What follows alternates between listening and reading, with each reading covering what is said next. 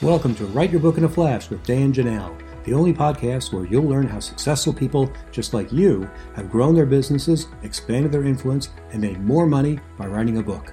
On each episode, you'll learn the inside secrets to help you create a book that can serve as a powerful marketing tool to skyrocket your business. I'm your host, Dan Janal. I help thought leaders, business executives, and entrepreneurs write their books. To find out more, go to writeyourbookinaflash.com.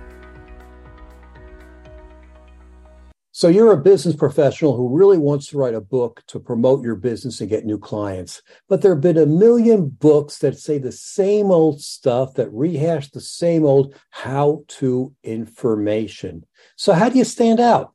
The answer is a business fable book. Well, welcome to today's podcast. We're going to talk about how to write a business fable book, what a business fable book actually is, and how you can use one to get new clients to build your business. Hi, I'm Dan Janal. I'm a book coach, developmental editor, and ghostwriter. I can help you write your business fable book. Uh, or you can talk to our guest, Jeff West, who's also written many business fable books and has won awards for writing business fable books. Thanks for joining us today, Jeff. Oh, it's my pleasure, Dan. Thank you so much for having me on.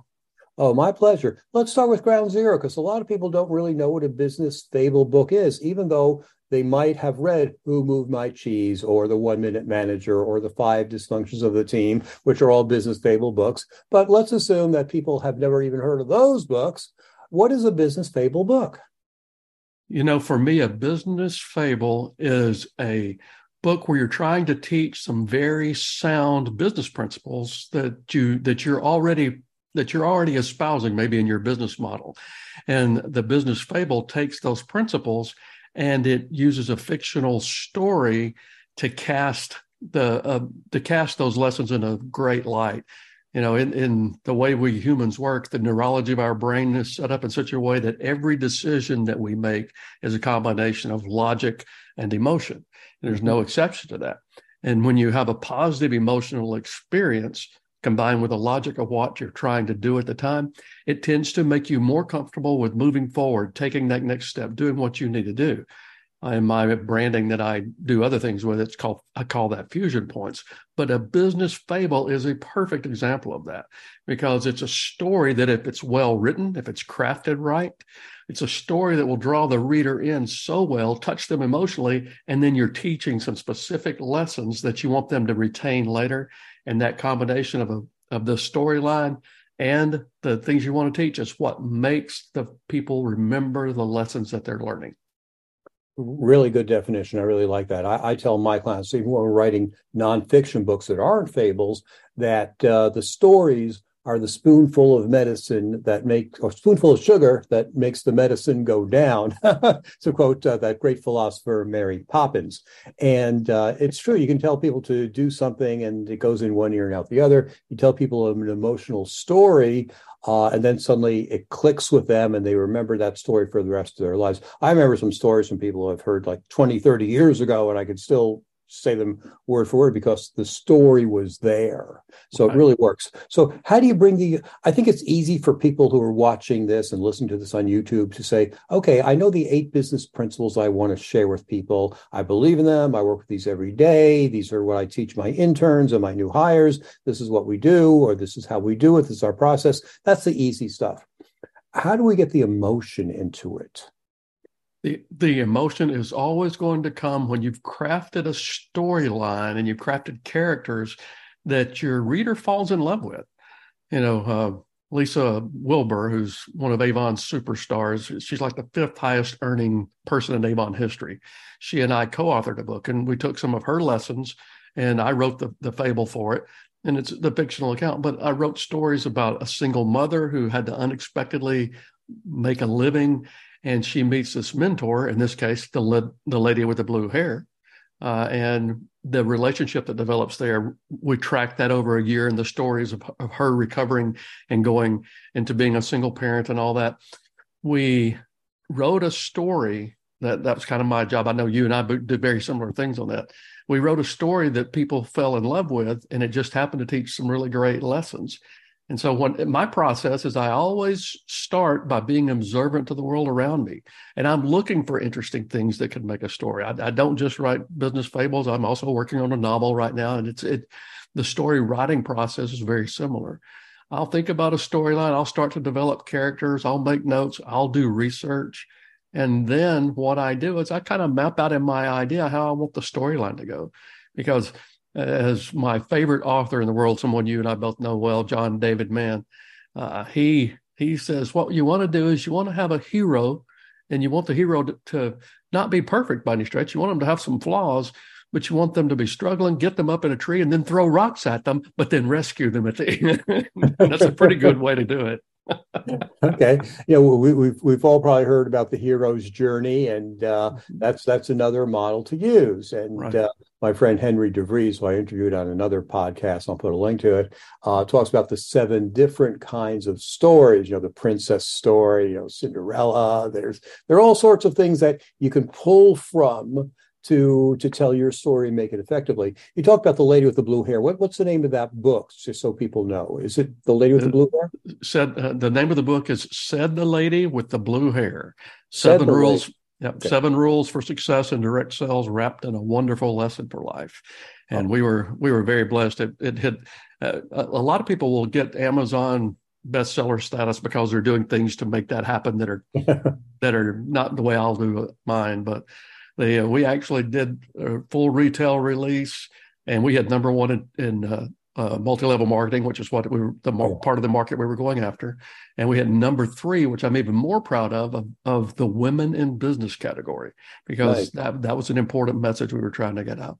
And then we won an Axiom Book Award and an American Indie Excellence Award. So it, the book has done well, but it's what's happening is it's catching on because our followers, the readers, they're falling in love with the story. Great. Uh, let's talk a little bit more about that story because I'm having an issue now with uh, with a book that I'm writing with uh, one of my clients who we're just about done with the book, and he uh, he's a consultant who works with companies and solves problems, and that's the story we told. And he named his character after himself, which I thought was kind of interesting, but the same first name but a different last name. And as we're wrapping up the book, I'm thinking to myself, hmm, should we actually put him into the book or should we leave it at that pen name? And I'm curious, should the hero of the book be the person who is the consultant, the business professional who wants the business, or should they be anonymous? Any thoughts on that? In my eyes, that's always going to come down to the two co-authors. You're working on the book with them and, and your your client. That would always come down to that. It's probably not the choice I would make, just because uh, I when I'm writing characters, I'm looking for names that are unusual, mm. that uh, also somehow in the process will give a a meaning to that. Like the the novel that I'm working on right now is uh, we're still toying with the name, but it's it's the theme is a time travel book, and the main character is going to be uh, the log line of the book is a devoted father battles uh, to protect his daughter's future before time rips them apart forever. And so it's it's going to be kind of an intense storyline. But the names I gave him have to do. The, his first name is a word for travel or traveler, and his last name is the the word Christopher, which is saint, the patron saint of travelers. So I pick mm-hmm. things like that just because I like to play with it. But when it comes down to it, people, uh, it, if the story is great, people are going to read it well either way. And I know you write great stories when you do things, and you write great books. So I don't think that will be an issue at all. Uh, but it's not the choice I make, I, and it's just because of a personal preference, not because I think one's better than the other. Mm-hmm. Cool. Well, I love time travel books. So if you're looking for an alpha reader or a beta reader, you know, s- sign me up. There's certain kinds of science fiction I just cannot read, cannot understand, whatever. But time right. travel, sort of like woo woo woo woo woo woo woo. It's like. well, you know, in uh, in this one, I'm actually I struggled with whether to classify it as a sci-fi or just literature because I'm going to do some twists and turns that people don't expect, and so it's it's going to be more about the story of a father and a daughter and their great relationship. So we'll see what happens.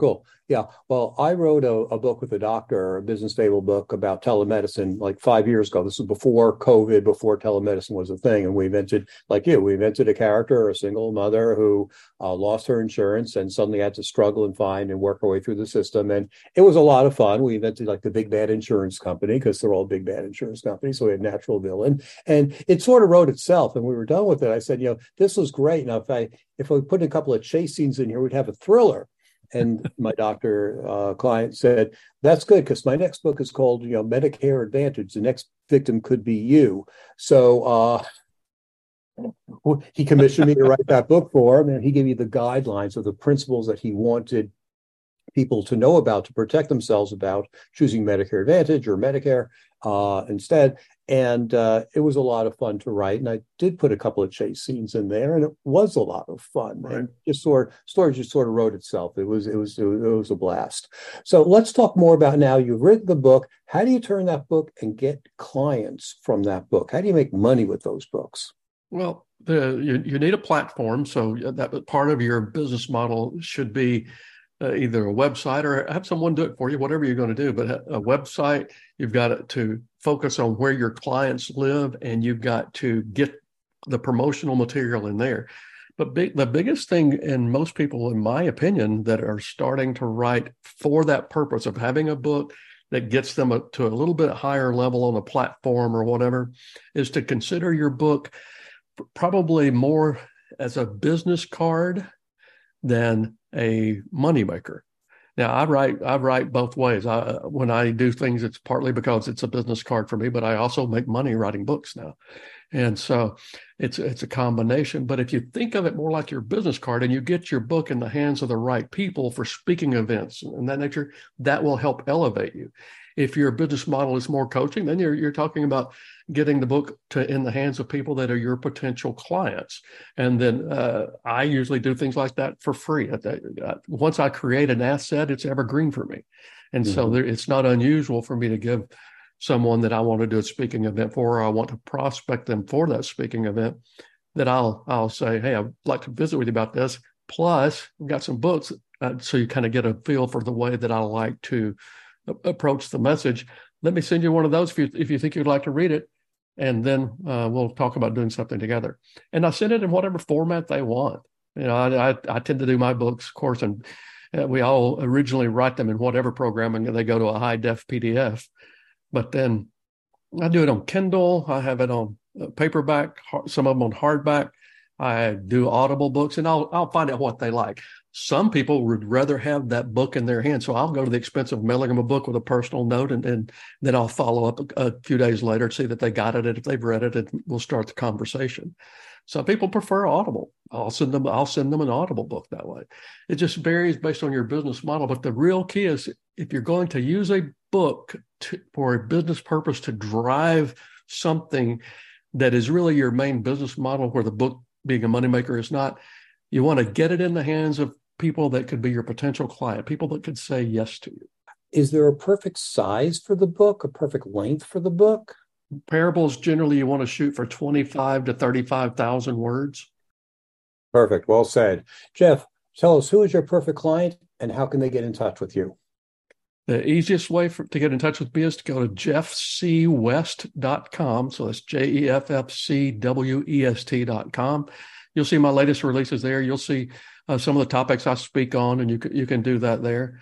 Uh, and also the, on the homepage there, you'll have a way that if you'd like to sign up for my email list. And I, I, when people do that, I actually give them the first three chapters of the latest book for free. They can read that and see if they'd like to buy the book.